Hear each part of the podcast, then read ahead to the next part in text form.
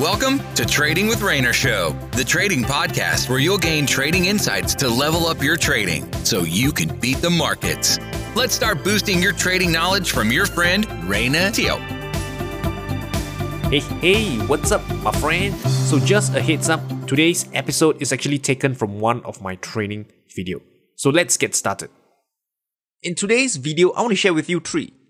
Three price action trading mistakes that you are prob- probably unaware of. And the reason for this is because in this price action trading industry, okay, a lot of educators and gurus they just simply copy one another's work, right? So it's simply a regurgitation of you know what's out there. So for example, someone could talk about support resistance, maybe add some new insights, and in a matter of months, right, someone else just going to copy that information and regurgitate it over again.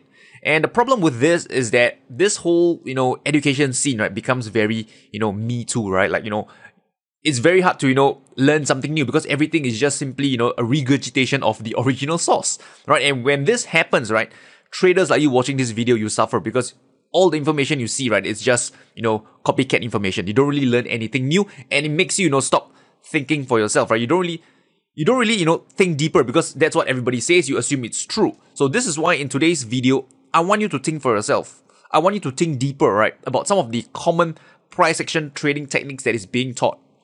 And I want to explain to you why those are actually mistakes from my point of view. So, mistake number one is this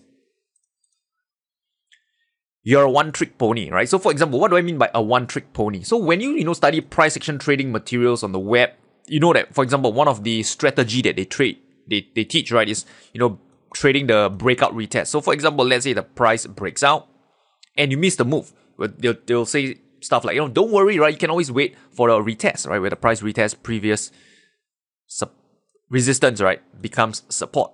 And this is this strategy is fine, right? There's nothing wrong with it.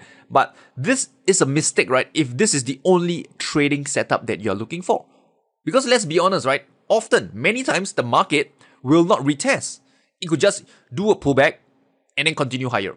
And if your only trick is to wait for the retest, then I can assure you, you'll not be part of the move, right? You'll miss the entire move. You'll be on the sidelines, right? Trying to tell yourself, oh, let's be patient, right? Let the market comes to you. Be patient, right? Uh, let's not chase the markets and, and you miss this trading opportunity, even though there were opportunities to trade it, just that you are unaware of it because you're just a one trick pony. So let me kind of open up your eyes, right, to the different ways you can trade this particular market condition or setup, right? Even though the price did not retest your breakout level. So now moving on, mistake number two. What is this? All right, mistake number two is that when traders they trade, whether it's price action trading or any sort of trading strategy, they are entering their trades far away from an area of value, and that reduces the probability of their trade. So what do I mean by this? So let me give you a just a simple illustration first, and then we move on to some uh, real world examples.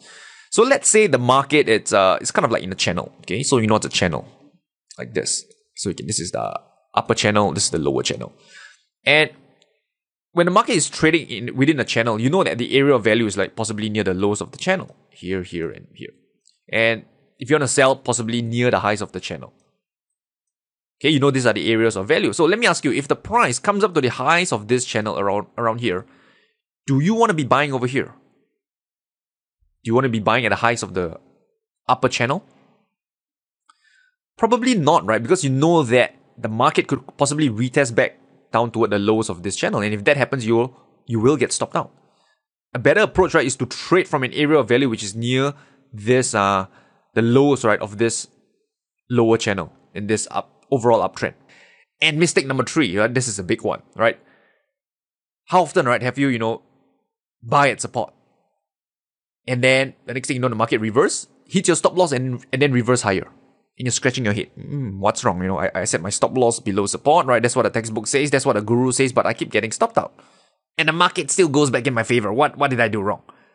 Well, the answer is this, is that you don't want to put your stop loss just below support or just above resistance. Because remember, support and resistance, they are an area on your chart.